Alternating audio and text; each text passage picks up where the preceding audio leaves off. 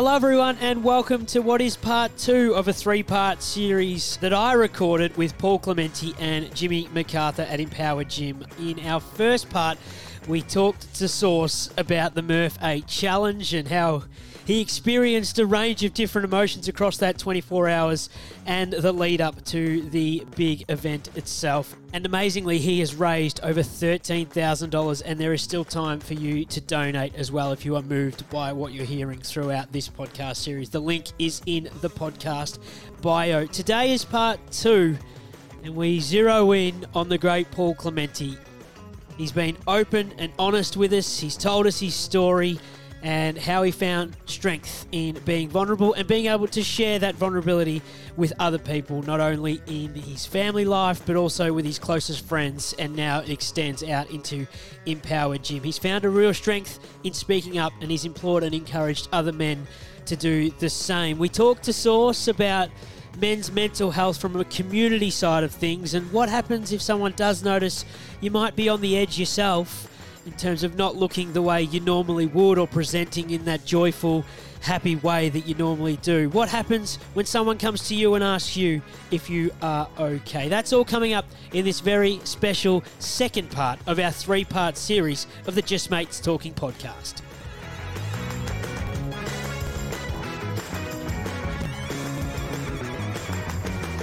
So I asked you before at the very start around whether you've got you know, a precursor in, your life as to the reason that you did this, or if it's just from the job that you do and the conversations that you've had previously. What about for you, Paulie? Because you did mention on the very ending that you have had your own mental health challenges, and, and I have, and I know Sauce you have as well, but so many other men in our age bracket do experience it, but I guess so many our age try to emulate what either their, their father does or their mentors did in a different mm. era and go, well, let's just have that cup of concrete, toughen up, and just push on with the day. Mm. Over the journey, Paulie, what's it been like for yourself in terms of finding that safe space to open up to other people? Mm. Yeah, it's a, it's, it's a, it's a bloody, it's very, very close and dear to me as it is, I'm sure, to a lot of people listening and you boys. Um, but like a little bit of a, a background, uh, not happy to delve into my own personal experience too, which I'm more more than happy to do so. But prior to literally the starting of our event, uh, we had four close mates that came to me and discussed their own uh, challenges and struggles that they've been going through. And I don't think I've ever heard the word suicide uh, and referred to my friendship group before in my life. And when I did, it bloody, mate, it rattled me, absolutely rattled me. And um, I remember I, I, was shook. I was absolutely shook. I uh, rang Jackson and I said, mate, as it has been, and as we always trying to facilitate and help, I'm like, fuck, enough's enough of this shit. This is enough's enough because I can't bear seeing my close friends struggle uh, and feel like they are weak and can't speak because the strongest people that I know are the ones that do speak. Uh, spe- speaks nothing of your masculinity to be put the big brave face on and be, you know, everything's okay because uh, what's that famous saying? It's okay to not be okay. It really is. It really is. And we all deal with emotions, and um, some can be pretty dark. It, it's really good to be able to put it out there to know that there's tools to be able to manage these types of things. There's people that experience the exact same stuff that you do, so there's comfort in that similarity. So as soon as people start talking about it, they go, "Hang on a minute, fucking that's that's me too." Like what what the hell's going on? So um, yeah, I've kind of lost a little bit where I'm going in with this, but um, I'm listening to you, and it's making a lot of sense to me as well. And one thing you did just say there is um, there is a strength in speaking up, and I, I, guess a lot of people, a lot of men, young men, even older men, will look at it and go, "Well, that's that's rubbish. It's weak. It's weak. It's a sign of weakness if you're going to break down and cry in front of a group of mates, a, a single person in front of you." But it's almost the adverse for mine Sauce is it's an incredible strength to be able to sit in front of someone and be completely open, honest, transparent, and vulnerable and say, hey, I'm not having a great time right now, or this is really weighing me down. Not necessarily for you to give me the answers, but just to be able to give me a shoulder or give me an ear to be able to listen to what I'm going through. And then you might find, as Paul just said, you might have experienced something either similar or exactly the same. And hey, this is how I sort of work my way through it. Absolutely, absolutely. You know, it's always been, I suppose, something that's uh, close to me in my uh, family and network, uh, you know, family and friends. Um, and it's one of those things that, that it takes more courage to speak up than it does to stay silent. Um, you know, to put your hand up and, you, and be, as you said, completely vulnerable and honest in a, a situation with with family, friends, whoever it is. Um, that's the real strength, and that's what people need to realise. Um, and not only that, that it's not just on the individual to put their hand up and say, I'm struggling. You know, so I think someone uh, might have been the CEO of Movember. I heard this the other the other week that mental illness or mental ill health is not an individual problem; it's a community problem. And I think that speaks real loudly in terms of it shouldn't be that I'm struggling or I'm going through this it should be that people around us are speaking up and saying, "Hey, mate, I've noticed that you're going through this. Let's figure this out together." Um, and I think that that speaks absolute power. How do you approach if someone came up to you and said, "Sauce, you're not looking yourself, or you're not acting the way you normally would"? Do you do you instantly become a bit defensive? Oh, hang on, who's this person to ask about my business? What do they what do they really want out of this? Are they looking for a bit of you know gossip potentially, or do they genuinely care? I mean, how can you read or get an understanding of where someone's coming from from that aspect? Absolutely. I think it's in this day and age, like we we our greeting of people is how you going. Which creates an issue in, in, in the beginning. You know, you ask someone how how you going, and their instant response is, "Yeah, good. Yeah, good." But if someone's going wants to go further than that, they have to have the skills to be able to draw, draw that out. And so, it does create a little bit of tension if someone goes, "No, how how are you going really?" Like, you know, I've noticed X, Y, and Z, um, and people can go, "Oh, hang on, i am on the back foot here straight away." You know, I wasn't expecting this kind of confrontation or this question straight up, um, and so it comes from both sides. We need to be open with those that are asking and do care about us.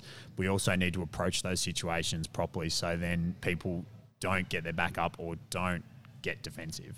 Isn't it such a default too that Paul, how are you, mate? I'm good, mate. I'm good, no problem. And but even in it's such a default, and I've not that I've done a study on this or a survey, but I'm almost convinced that even if you had said not going well, my immediate reaction or a person's immediate reaction is to go, okay, cool, no worries, and not even realise that you didn't say I'm going well, mm. I'm going good. Mm. It's just it's programmed to be yep. like that. Yep. In this Insane. place that you run, and in the conversations that you have throughout your day, how uh, often you don't have to name names, you don't have to give an actual number, but would you have someone come in here and say, "Mate, I, I, I'm really doing it tough," and either this place has helped me, the group community aspect of it has saved me in quotation marks, saved me, and I've just been able to lift my own mental health because of something like this. This place is the best thing that's happened to me for my own journey from when I had my breakdown was literally within three months of opening Empower, funnily enough. And uh, to be able to see uh, the impact that it has on people has helped me learn and it's uh, helped me navigate myself through my own personal path. Uh, but it's also empowered myself to be able to be brave and speak up and say, "Hey, mate, fuck, do you know I'm actually got depression and anxiety too, like uh, like all of us do?" And be be comfortable to speak that out loud. Like I used to rattle up when I used to speak about it, but now I can speak about it so openly that I'm a mess and I'm so happy with it. Like it's fine, it's great. I just know how to deal with my times when I'm feeling triggered, I'm feeling low. I've got a beautiful fiance that helps me manage myself through that stuff, and I'm I'm comfortable to be vulnerable uh, vulnerable to my business partner because he had to, he walked into the fire and I had to kind of front up to, you know, 200 odd people in here when I just wanted to bloody go home and be in my bedroom for three days and not move, you know? So think over the course of 12 years doing PT prior to opening up uh, Empower, I kind of set it to Sauce too. Uh, when I found out my condition, uh, you've seen the movie Shelter Island before? No, I haven't. No. You haven't seen Shelter No. Island? Put on Iconic. The, put it on the Great movie. Okay. it's All a great movie. so Leonardo DiCaprio was sent out to an island to try and uh, help deal with these mentally ill patients. And um, throughout the course of the movie, he was, an, an, an- what was he? An inspector? Yeah, it was like a detective. detective or or something something like that. like that. Yeah. So I, I ti- tied that back to the 12 years of dealing with my clients on the one on one basis where I would be like, yeah, I'm good and everything else. I go and party on the weekend and take drugs and drink alcohol and rinse and repeat and have my down darkness and then just think, oh, I'm okay. I'm all good.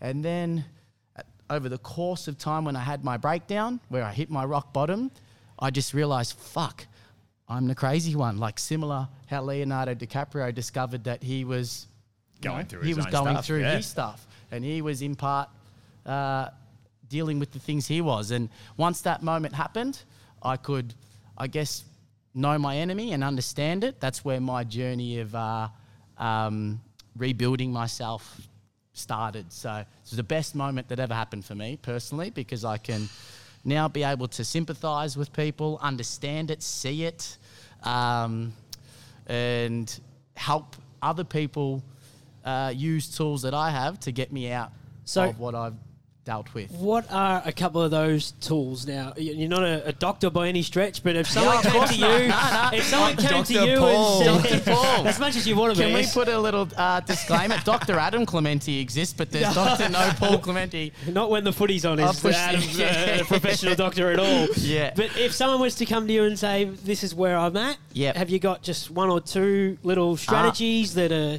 simple?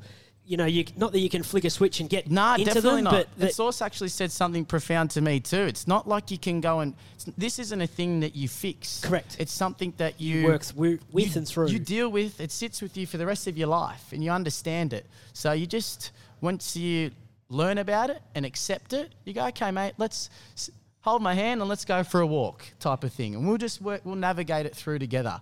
So I'm talking about depression and anxiety. yeah. So. Um, my biggest thing was I, I cut alcohol. Done. I had to because I was covered in blood, uh, in in the hands of my mother, bawling my eyes out. It hit my rock rock bottom, and I knew that at that day that that. That, that's it. Something has to change. I had a beautiful girl next to me. I'm like, mate, this is a fucking. I'm going through a vicious cycle here. What the hell is happening? And I, I knew I needed to make a change. So, um, yeah, so cut alcohol, no more um, social drug taking, really did a priority on my sleep and my exercise. It's not rocket science. Well, what, yeah, but I really prioritized that. And, you know, said no to a lot of friends in terms of, you know, because people that know me well, I'm a Social butterfly. social butterfly. I'm a little bit off my head, but that's little bit. just uh, I don't know, Naturally. Yeah. And I, I, as time went on over the course of four years going through this, I'm like, shit, I don't need it. Like I'm, I'm pretty good the way I am. I'm, I'm good, and that, and then it really helped me uh, prioritize my own mental health and understanding how to nurture my mental health. So During um, that time, did you have people trying to, from the outside, pull you out of the fire or Oh, uh, I- support you in any way to say, Very lucky, maybe, yeah. maybe Paul, we can you can take a look at yourself at Yep. some capacity. Yep. And and going back and reflecting, like you, you're very naive to the signs that were there in front of you. Eh, Very naive. Um, and only over the course of this past four years, I can look back and go, wow, well, that was that, and that was this, and Link it all to things. put it all together. Yeah. So um, then that whole vulnerability started. I've always been pretty open, but that kind of started a new level. It was a bit of a, a passion project to say, hey, this is happening to me. Let's have a look around because I'm sure there's a lot more other people that are going through it too. So, um, and here we are today. Here we are. And what about for you, Sauce? If you were maybe not to the same extent as Paul, but again, your story might be not the same in terms of the social scene, and but you still hit rock bottom because a lot of men do, even Absolutely. as young as our age. Um, and I do remember hearing, not that I read Harry Potter, but the author of that, J.K. Rowling, once said that uh, she was so glad that she hit rock bottom because it's the most solid of foundations Foundations to to rebuild It your. I love life upon. Yeah. Yes, uh, Yeah. not, she didn't write that How in Harry good's Potter. She just said it one day to Really? a, a group of university v- graduates. Very That's how it profound, feels. that one. That's awesome. Yeah. Isn't it? Yeah, it's very there you good. go. Yeah. And that's what I took away from, you know, her and Harry Potter. But that's when I was at my lowest ebb. I thought, well, you know, it can't. What about you? It can't Talk get any lower. About- You want to know about me? Yeah, yeah, let's go. Yeah. Well, I'm the smiling assassin, but uh, Talk to me. behind the smile, there has been some significant heartache and heartbreak.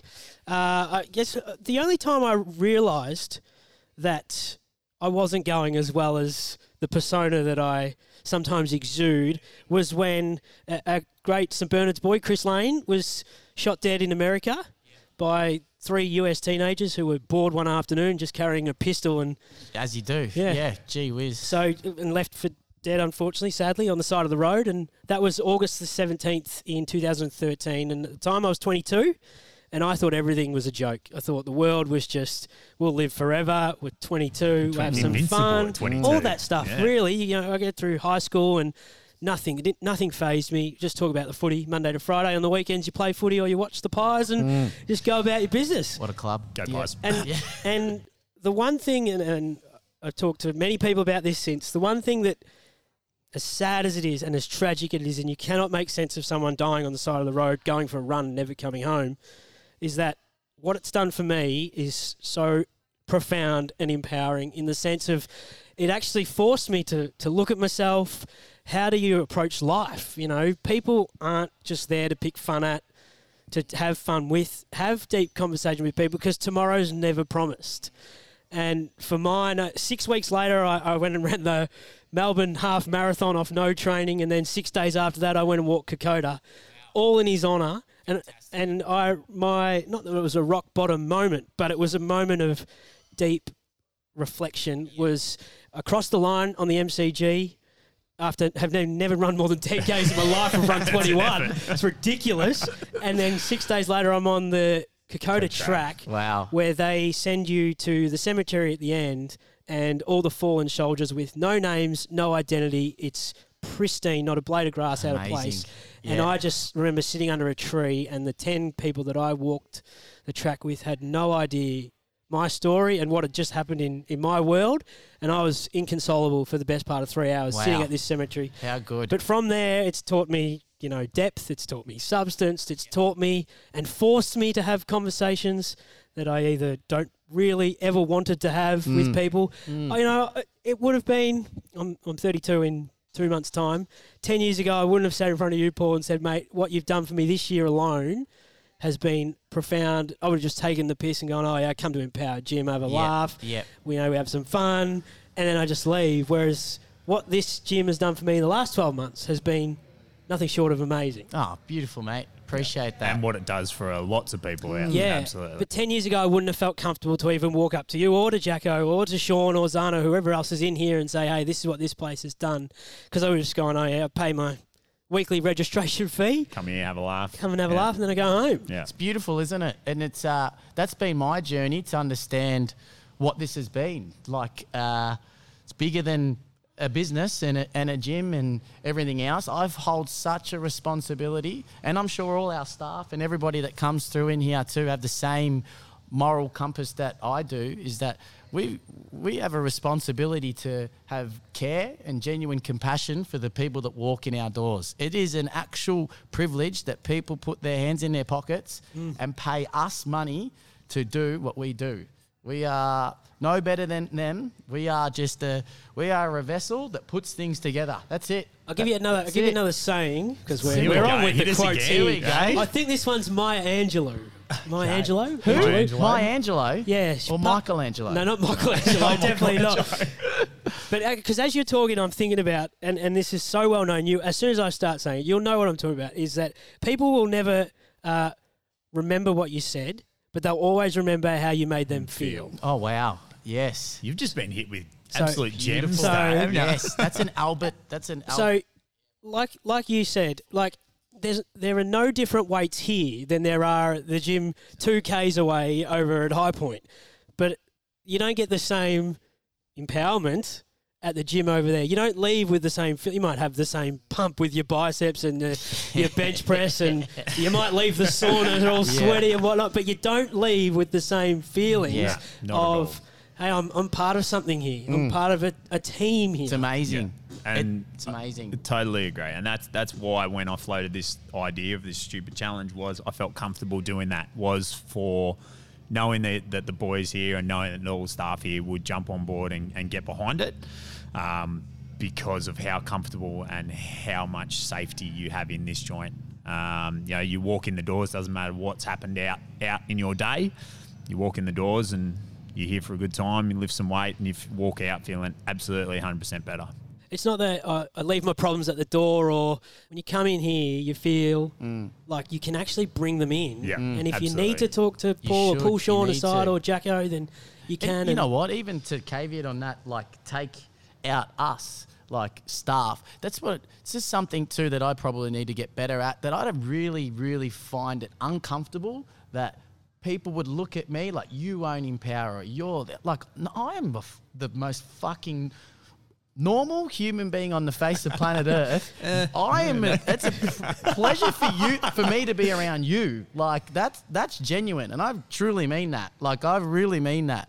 And what I've what I've learnt over the course of time doing what I've done within PT is that I've learnt the things that I have being fortunate to be around the good people that I've been around. So it's only a small part for me to try and pass on a little bit what I have, and then the people that come in here give so much back to us, and vice versa. So it's the people that come into this place uh, as well, if not more so than what maybe Jack and I put forward, and all the other staff that create what this place is. So that's a that's a credit to the people that come through this door. So we are so fortunate and grateful that um, we've got so many incredible people that um, occupy this premises, and you know, humble. we're The boys with are one humble, now. that's for sure. Super. Hey, they, they're the ones that created this space um, for people to have that safety and have that comfort. So um, the boys are a bit humble in that sense, but um, credit goes to them to start in this joint.